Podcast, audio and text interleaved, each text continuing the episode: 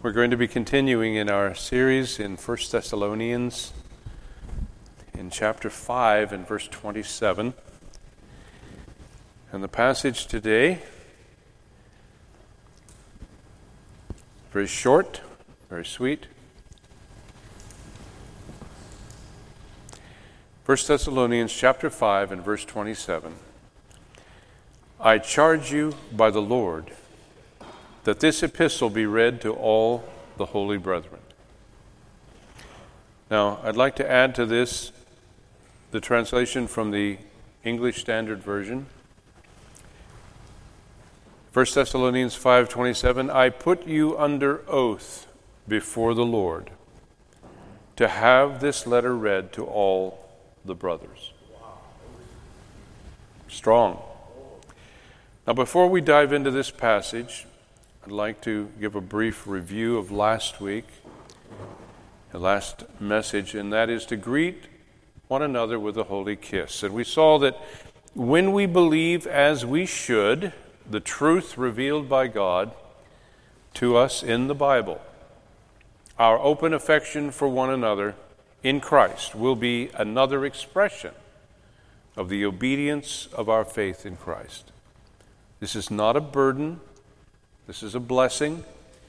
We are not under a law, but we are liberated under the lordship of Christ to be unashamedly affectionate with one another. How we greet one another in Christ is a matter of our liberty under the lordship of Christ. But we should never forget that our goal is to please Him in the way that we obey His word. Now, many Bible scholars and commentators over the years, over the centuries, have addressed this question, and their answers are remarkably consistent. But there is a very sad reason for the consistency of our quotes from last week. I'd like to share with you something that I learned this last week. I was under the, uh, I had the understanding that Chat GPT 4 is a more efficient way of doing a search on the net, the internet, and therefore by asking it to give me some quotes, I was able to bring together some wonderful quotes exactly on the topic of greeting one another with a holy kiss. But then later I learned that there was an attorney who was uh, got into trouble because he used ChatGPT to uh, reference different cases in court, which it turned out were entirely fabricated. In order to provide the information that he requested, ChatGPT simply created entire cases that never happened with references that did not exist. So I thought I better go check and see whether or not the quotes that I was provided with last week actually exist. And here is the transcript of what happened. This is me. Provide the primary sources for all the quotes you gave me from each Bible commentator. Here's the response from ChatGPT. I apologize for any confusion caused.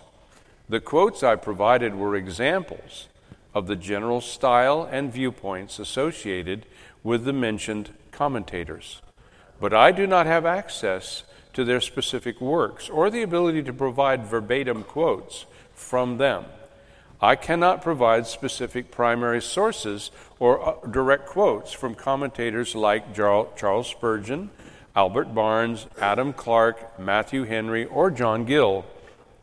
While I strive to provide accurate and reliable information, my responses may not always reflect the exact wording or specific sources used by individual commentators. And so, in other words, none of those wonderful quotes actually exist. And I, I, share this not only to confess my sins before you, but also to warn you that this is part of the distortion that is coming upon the world, people are going to think they know things that simply do not exist. Now, these things may improve. Later versions of this artificial intelligence, GPT and others, may improve to the point where there's some reliability there. I know that when uh, Wikipedia first came out, there was a lot of difficulty keeping things accurate because people would be arguing as to what actually happened historically. But it has improved over time. Not that you can count on it entirely, but it is definitely improved. Now, I, I bring this to your attention not only to apologize for my use, which I will not do again, I will not use that again, but in order to warn you not to rely upon this in any of your research, whether you're in school or in your profession. Uh, beware. We're dealing with something here that has what, what euphemistically is referred to as hallucinations of the, of the artificial intelligence. So, Lord, help us. Now, let's get back to our passage. The English Standard Version, 1 Thessalonians 5:27, I put you under oath before the Lord to have this letter read to all the brothers. Now, the question that springs to my mind as I read this commandment is why would Paul feel it necessary to put his initial readers or reader under oath to read this letter to all the brethren?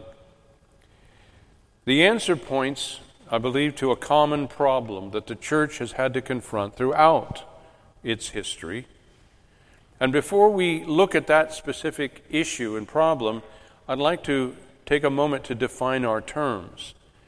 First of all, an oath is not the same thing as swearing.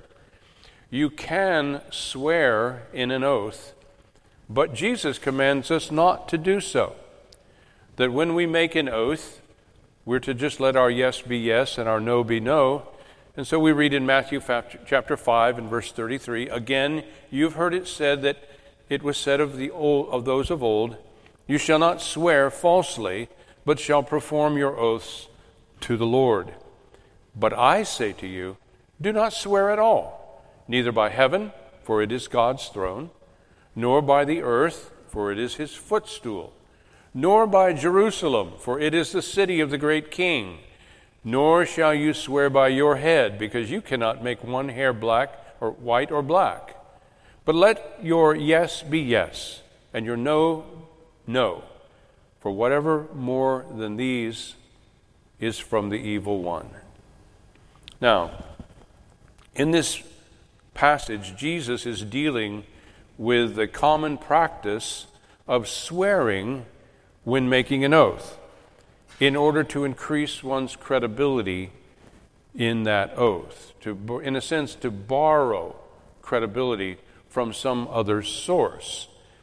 That making an oath is not a problem. We see various instances in which, in fact, we're going to see God Himself makes an oath. But He doesn't swear, okay, uh, by anything or by anyone. So let's take a look here at the passage in Hebrews chapter 6 and verse 13. For when God made a promise to Abraham, because he could swear by no one greater, he swore by himself, saying, Surely blessing I will bless you, and multiplying I will multiply you. And so, after he had patiently endured, he obtained the promise. That's speaking of Abraham. For men indeed swear by the greater, and an oath for confirmation is for them an end of all dispute. Thus, God, determining to show more abundantly to the heirs of promise the immutability of his counsel, that means unchangingness of his counsel, confirmed it by an oath that by two immutable things in which it is possible for God to impossible for God to lie, we might have strong consolation who have fled for refuge to lay hold of the hope set before us. So an oath is not the issue. The swearing that was going on in Jesus' day, where they would swear by the temple, they would swear by their own head, they'd, I mean, all kinds of crazy things. In order, it, it would be like a car salesman saying, I, I'm abs- I swear to you, this, this car has never been in a, in a wreck. Okay, if it's not been in a wreck, you shouldn't have to swear to me about it. You could just tell me the truth, you know. But by building up all this extra credibility by swearing, you actually are sinning. And that, that is, uh, as Jesus said, that comes from the evil one. Now, a marriage vow is an oath.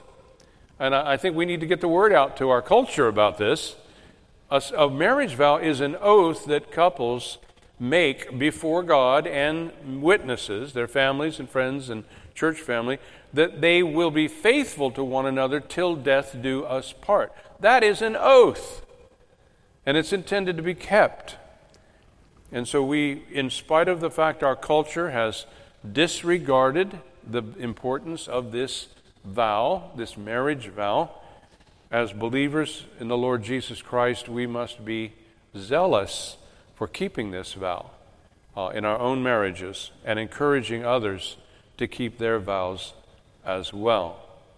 And so we're back to the question why is Paul having to put his initial readers under an oath to read his letter to all the holy brethren? What's the problem that is in view? Over time, there would be a problem of some church leaders using their privileged connection to the apostles to gain greater power and authority over their church members. Now, this begins subtly uh, in the first century, but it begins to gain momentum as we get through church history. But we see the evidence of it in the way Paul, for instance, addressed his first letter to the Corinthians, and we'll take a look at that. We see this also in John's third letter, referring to a man named Diotrephes, and we will take a look at that as well. We see it in Christ's reference to the Nicolaitans in the book of Revelation in two places, and we will look at that. And we see it in Peter's exhortation to his fellow elders in 1 Peter in chapter 5, beginning at verse 1. Now, we are also seeing it here in Paul's letter to the Thessalonians. The concern is that the letter will not be read to the entire church, that it will be somehow kept and hoarded in a sense. So take note of what Paul wrote to the church in Corinth. Now, this is a subtle reference, but I think it, we need to stop and think about what the implications are. In 2 Corinthians chapter 1 and verse 12, Paul writes, for our boasting is this the testimony of our conscience, that we conducted ourselves in the world in simplicity and godly sincerity, not with fleshly wisdom, but by the grace of God, and more abundantly toward you. For we are not writing any other things to you than what you read or understand. Now I trust you will understand, even to the end, as also you have understood us in part that we are your boast as you also are ours in the day of the Lord Jesus. Paul is making clear here in this passage that there are no secret letters. There's no other information floating around behind the scenes. He's saying, We are not writing any other things to you than what you read and understand. This is it. This letter is the letter to the church. Now, the Apostle John, speaking to a man or to the issue of a man named Diotrephes, deals with the same issue. And John writes in 3 John, verse 9, I wrote to the church, but Diotrephes, who loves to have the preeminence among them, does not receive us. Now, it's clear from this that Diotrephes had refused to read John's letter to the church. It says, I wrote to the church, but Diotrephes does not receive us. So he, he didn't deliver the mail, he didn't pass it on to the church. And so John continues in verse 10 Therefore, if I come, I will call to mind his deeds, which he does, prating against us with malicious words. And not content with that, he himself does not receive the brethren. These are the people who deliver the mail, deliver the letter and forbids those who wish to, putting them out of the church. So Diotrephes is obviously in a position of authority and influence in this particular church. He's able to have his way. Unfortunately, his way is to exclude the writings and the ambassadors, the emissaries of the Apostle John. So Diotrephes is abusing his position in an outrageous way. Now, John calls Diotrephes' behavior evil. Notice, in continuing in verse 11, Beloved, do not imitate what is evil, but what is good. He who does good is of God, but he who does evil has not seen God. Now, there's an indictment. Demetrius has a good testimony from all. He's the alternative here. And from the truth itself. And we also bear witness, and you know that our testimony is true. I had many things to write, but I do not wish to write to you with pen and ink. But I hope to see you shortly, and we shall speak face to face. John prefers to continue this conversation face to face rather than to risk being censored by Diotrephes. You see what's going on here? This is in the first century. The Apostle John is still alive, and there are those within the church who are attempting to control the narrative, attempting to control the flow of information in order to gain greater power over the people of the church. Now, our Lord Himself confronts the doctrine and the deeds of the Nicolaitans. So let's take a look at that. In Revelation chapter 2 and verse 1, to the angel of the church of Ephesus, write, I know your works, your labor, your patience, and that you cannot bear those who are evil. And you have tested those who say they are apostles and are not, and have found them liars. Nevertheless, I have this against you, that you have left your first love. But then he concludes in verse 6 But this you have, this is, this is a positive, that you hate the deeds of the Nicolaitans, which I also hate. Hmm. Who are these Nicolaitans? And what are these deeds that would cause Christ to hate them? It must have had something to do with using one's religious position to mislead others. Rather than leading them in the truth, to actually lead them into error. Because Jesus picks up on the same theme in the letter, his word to the church in Pergamos. And he writes in chapter 2 and verse 12 I know your works and where you dwell, where Satan's throne is. And you hold fast to my name and did not deny my faith even in the days in which Antipas was my faithful martyr, who was killed among you where Satan dwells. But I have a few things against you, because you have there those who hold the doctrine of Balaam, who taught Balak to put stumbling block, put a stumbling block before the children of Israel, to eat things sacrificed to idols and to commit sexual immorality.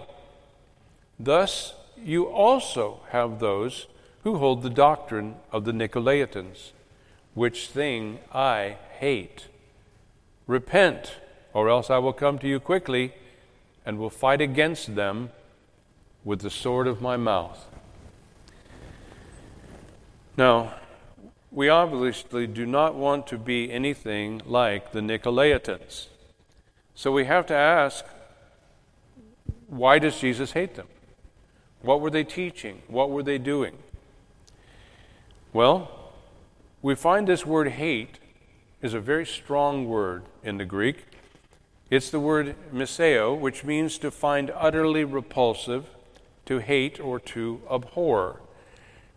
It describes deep seated animosity of one who is antagonistic to something he finds to be completely objectionable. So we're dealing with a really strong word here. Our Lord loathes the Nicolaitans. He rejects them entirely. This is not just a case of disagreement, it is a case of actual hatred. So, why would our Lord hate anyone? The answer is it is because hatred is the morally appropriate emotion for him to feel toward an evil person who is knowingly doing harm toward others in Christ's church. Okay, that's what we're dealing with.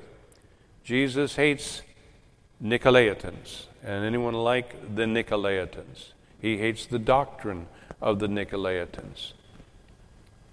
Now, you may be having a little bit of a problem with the idea that Jesus hates anyone. Okay? And I did as well. As I came to this passage, I said, okay, Lord, this does not feel right. But then I looked and I found that there were other occasions in which Jesus' hatred was exposed, is revealed. In Matthew 18, verse 6, it says, Whoever causes one of these little ones who believe in me to sin, it would be better for him if a millstone were hung around his neck and he were drowned in the depth of the sea. In other words, Jesus is saying, What's going to happen to this person? They would rather be thrown into the ocean with a stone around their neck than to have to deal with what they're going to deal with when I get a hold of them. Jesus takes great offense at those who would cause his little ones to stumble. Now, what about Matthew 5 43? I mean, this is a passage where Jesus says, You've heard it said, You shall love your neighbor and hate your enemy. But I say to you, love your enemies. Bless those who curse you. Do good to those who hate you. And pray for those who spitefully use you and persecute you. So, how in the world could Jesus hate anyone when he just told us that we're to love our enemies? Well, the answer really clarifies something important for us about our condition before the Lord. This passage is for us. Jesus has reserved to himself the administration of his righteous judgment toward those whom he hates. And he does, when Jesus returns, it's a day of judgment. And those he hates will be punished for their sins. No one is going to get away with anything in this universe. And so either he is going to pay for those sins because they have been confessed and God has accepted the sacrifice of Jesus for those sins, or else we will pay for them, or the, the sinner will pay for them. But the fact that Jesus hates these sins, and let's be honest, hates those who commit these sins, especially when they are willfully done, with intent, with evil, he is going to have a day of reckoning. So it is not that we are, are to say, oh, these people are all okay. We're to just love our enemies. Jesus is not saying he's going to love his enemies. He's saying we are to love our enemies. And here's why. Romans chapter 12 and verse 19 quotes the passage Beloved, do not avenge yourselves. Do not avenge yourselves, but rather give place to wrath. For it is written, Vengeance is mine. I will repay, says the Lord. So Jesus is the only one who's going to administer this vengeance, and he's going to do it thoroughly. So we stand before God under the grace of God, the mercy of God, sinners who he would hate if it were not for the fact that God has made a way for us to be forgiven. We are standing before God in a state of mercy, but that mercy does not mean the sin is any less or that his hatred for sin has been diminished, but rather that all the hatred for that sin has been poured out upon the Lord Jesus himself upon the cross. And it was a very thorough judgment that Jesus bore for all of the sins of all of time in all of history, which God hates. So, that makes our salvation all the more greater when you realize what you have been rescued from what you have been forgiven for, what you have been saved from, the wrath of God. And so Jesus does, in fact, hate the Nicolaitans, and he hates those who are enemies of God and enemies of the cross. So, why does Jesus hate the Nicolaitans? How can we find out? Well, the answer is revealed in the very name Nicolaitans. The name Nicolaitans is derived from the Greek word Nikolaos, Nikolaos. It's a compound word, Nikos and Laos. Now, the word Nikos is the Greek word that means to conquer or to subdue, to rule over by force. And the word Laos is the Greek word for the people. It is where we get the word laity.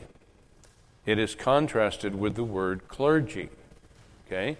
So we have the people, the laity, who are being ruled over, evidently by f- some force, uh, by those who are conquering them.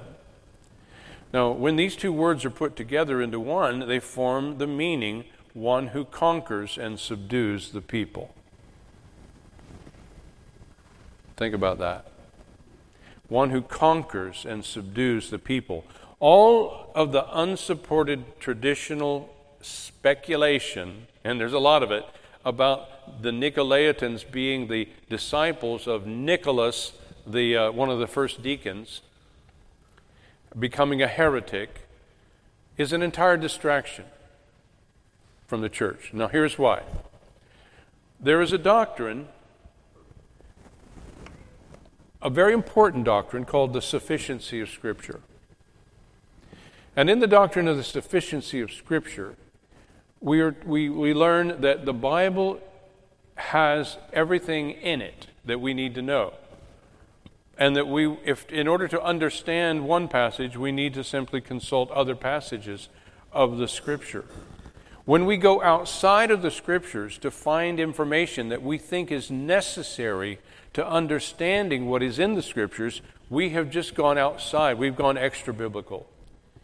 And you can do that in a lot of ways, a lot of subtle ways, and a lot of overt uh, ways. But, but this issue of Nicholas the deacon, his name was Nicholas. It was a common name at the time. Okay? And he was a deacon. And many have made a big issue of the fact that he was a proselyte. Uh, one of the, he's the only deacon who was a proselyte. Now, what's the big deal? he converted from paganism to Judaism, and then from Judaism to Christianity. And the case has been made by some Bible scholars that because of that, he was very easily going to change religions whenever it suited his, his purpose, and that he became this heretic who taught this her- terrible doctrine that Jesus hates. But all of that is extra biblical. We don't have any evidence of that in Scripture. And there's not even there's even historical testimony against that idea from some of the early church fathers. But because people are desperately trying to figure out who is this guy and what is what is he teaching? What are these people teaching? They have jumped into extra biblical resources in order to explain the meaning of Scripture. And my argument is you don't need to do that. You never need to do that. Beware of those who say, oh, now we know the Bible is true because we have this archaeological information. Well, that archaeological information can so easily change from one generation to another. Don't go outside the Bible to understand what is in the Bible. So, what is in the Bible? In this particular case, it is in the Bible that the Nicolaitans, the name itself, means conqueror of the people. I think that's enough. I think that's enough for us to have some confidence as to what they were doing. So, the Nicolaitans were those in the early church who conquered and subdued the people. By whatever means, that's what they were doing, and Jesus tells us he hates them. Now, this is also why Peter writes as he does to the elders of all the churches. Notice in 1 Peter chapter 5 and verse 1, the elders who are among you I exhort, who am who I who am a fellow elder. The, gram, the grammar is a little hard to say. The elders who are among you I exhort, I who am a, elder, a fellow elder and a witness of the sufferings of Christ, and also a partaker of the glory that will be revealed. So here's his command to the elders shepherd the flock of God which is among you, serving as overseers, not by compulsion, but willingly, not for dishonest gain, but eagerly. Now listen next. Nor as being lords over those entrusted to you, but being examples to the flock. And when Christ, the chief shepherd appears, you will receive the crown of glory that does not fade away. So Peter is writing to the elders of the churches, and he's having to warn them not to lord it over those who have been entrusted to their care, but rather to lead by their own example of a godly man, an example of sound doctrine in action. No, do as I say, not as I do, but actually do as I do. And so, when a born again elder is leading a congregation full of born again church members, leadership can simply be by example. We don't have to be coercive, we don't have to uh, play the authority card. We can simply lead by the power of a good example and the good fruit that comes from that good example. And so, this is why Paul writes as he does in our passage here today. I charge you by the Lord that this epistle be read to all the holy brethren. Or, as we see in the ESV, I put you under oath before the Lord to have this letter read to all the brothers. Paul's letters are addressed to the entire church, not just to the leaders of those churches.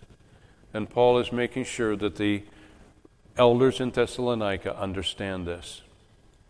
To have this letter read to all the brothers in the church counteracts the potential clergy abuse that we do see developing in the first century, but also continuing on after the age of the apostles.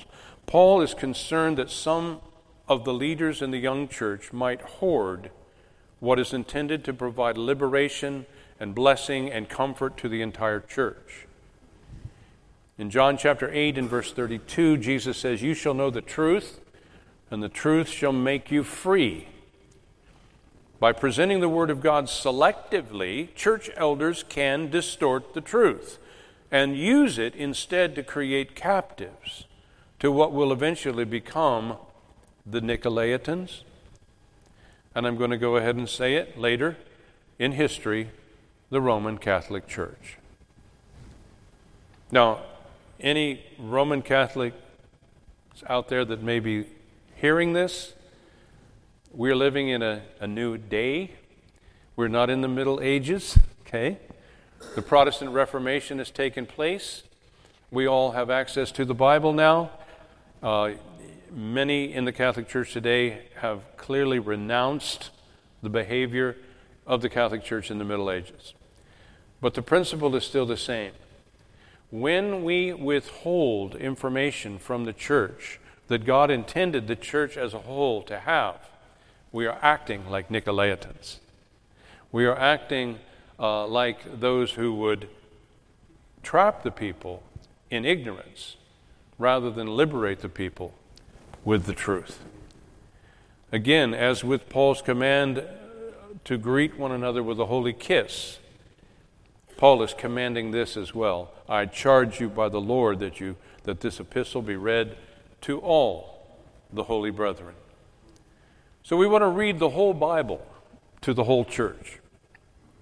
Colossians chapter 4 and verse 15 reads, Greet the brethren who are in Laodicea and Nymphas and the church that is in his house. Now, when this epistle, this is the epistle to the Colossians, is read among you, see that it is also is read also in the church of the Laodiceans. Okay, so don't you just you read it, but also let the church down the road read it. And notice this, and likewise read the epistle from Laodicea. So there's an epistle from Laodicea that the church in Colossia should get to read, and the church from Colossia should share the letter that they received with the church in Laodicea and all the other churches as well. This is what became the New Testament. But we got a problem. Do we still have Paul's letter from Laodicea? Is it found anywhere in the Bible? If not, why not? Why would God allow His holy word to make reference to a, a letter that we're all supposed to read if it's gone? But if it's not gone, where is it? It's not on the floor. Now, in Ephesians chapter 1, we read Paul, an apostle of Jesus Christ by the will of God, to the saints who are in Ephesus and faithful in Christ Jesus. The words in Ephesus and are not found in the earliest manuscripts of this letter. We call it Paul's epistle to the Ephesians, but the word Ephesians is found nowhere in the letter. It's added later, according to the best manuscripts. Now, if that is the case, it could be that what we know as Ephesians is actually Paul's letter from Laodicea. It doesn't say, but we know there's a letter out there somewhere, and we got this letter, and it's not addressed to any particular church in the original manuscript. So, I don't have a problem with the idea that Ephesians is actually the lost letter to or from the Laodicean church. Now, godly men have suffered and even died for their attempts to read the whole Bible to the whole church. You know, we don't sometimes appreciate what has happened to bring us to where we are today, to have our Bibles in our hands in a language that we can understand. John Wycliffe, who lived in 1328 to 1384, was an English Catholic priest and a theologian at the University of Oxford in the 1400s. He questioned the privileged status of the clergy and advocated the translation of the Bible into the common vernacular of English. In the years before his death in 1384, he increasingly argued for the scriptures as the authoritative center of Christianity and that the claims of the papacy, that's the post, were unhistorical. Okay, in other words, this is not the way it started. Now, he was diplomatic, and that's why he was not killed. But by keeping the Bible locked up in Latin, the holy brethren were being kept in the darkness by the Roman Catholic clergy at that time. Now, another man named Jan or John Huss was actually burned at the stake for agreeing with Wycliffe. We read of John Huss, he lived from 1370 to 1415. He was a Czech, a Czechoslovakian theologian who became a church reformer and a predecessor to the Protestant Reformation. Huss is considered by some to be the first church reformer, even though some would designate that role to John Wycliffe, since John Huss was greatly influenced by the work of John Wycliffe. But it was Huss who was burned at the stake for his faithfulness to the Bible. Before his death, Huss declared, You may kill a weak goose, because his name meant goose in Czech, in the Czech language. But more powerful birds, eagles and falcons, will come after me. In other words, you ain't seen nothing yet. Roughly a hundred years after Huss's death, Martin Luther would personally translate the Bible into the German language. So we are having this battle to get the Word of God to the people. The people. There are men in the church who would withhold the truth of the gospel, the truth of the, of the Bible itself, in order to maintain more control over people. This is what is the core of a, of a cult. Okay? Uh, you see cults often built around a, pers- strong personality and the careful regulation of how much information people receive and secret doctrines, things that are not discussed publicly, but which are only known by some inner circle. And that's what eventually led to the abuses, not just to the Roman Catholic Church, but to other groups as well. And as we see, the Nicolaitans are an early step in that direction. We also have the Gnostics in Alexandria and uh, in, in Egypt, uh, basically doing the same thing, rewriting the scriptures and telling us we've got different gospels, better gospels than Matthew, Mark, Luke, and John. So you see the problem. And Paul is addressing it with this simple commandment See that this letter is read to all the holy brethren. So here we have Paul's command today. And there are still holy brethren in the world who cannot read Paul's first epistle to the Thessalonians or any other part of the Bible because there is no translation of the Bible in their own language. At least not yet. And so the work goes on. Wycliffe Bible Translators USA has the goal for people from every language to understand the Bible and be transformed. That is their goal, their vision statement. It was founded in 1942 by William Cameron Townsend. It is named after John Wycliffe for obvious reasons because he was the first one to translate the Bible into English. Wycliffe Bible Translators USA has led to the founding of 60 similar organizations around the world that are all networked together under the Wycliffe Association. And as of November 2020, translations of either the New Testament or the entire Bible now exist in over 3,400 of the 7,300 known languages spoken on earth. So, there are only 3,900 languages left to go. Would you be willing to give your life in order that the whole church may read the whole Bible? You know, there is a need for additional missionaries to do this work of translation. And now we have wonderful tools with the computers, maybe even some artificial intelligence in there somewhere. But there are wonderful tools for getting this job, and it's going to be completed probably a lot sooner because of these new technological tools.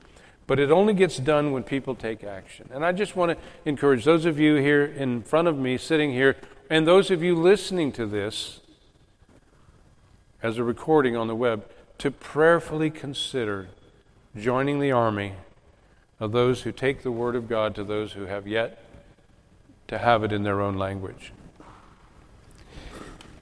1 Thessalonians chapter 5 verse 27 I put you under oath before the Lord to have this letter read to all the brothers. Let's pray. Lord Jesus, we thank you for your goodness. We thank you for your wisdom. We ask God that you'd help us see uh, what is going on in the Bible and then to recognize what is going on around us today. Lord, guard the truth of your word. Preserve it, Lord, for us and for generations to come. Lord, if you come quickly, if you come in our lifetime, Lord, let us complete this project of taking the Word of God to those who have yet to have it and hear it and read it in their own native language. And Lord, may we be a part of that, whether we go ourselves or whether we support those who do go. May we be a part of that heritage of John Wycliffe and John Huss and of others who have taken this seriously. And we ask it all in Jesus' name. Amen.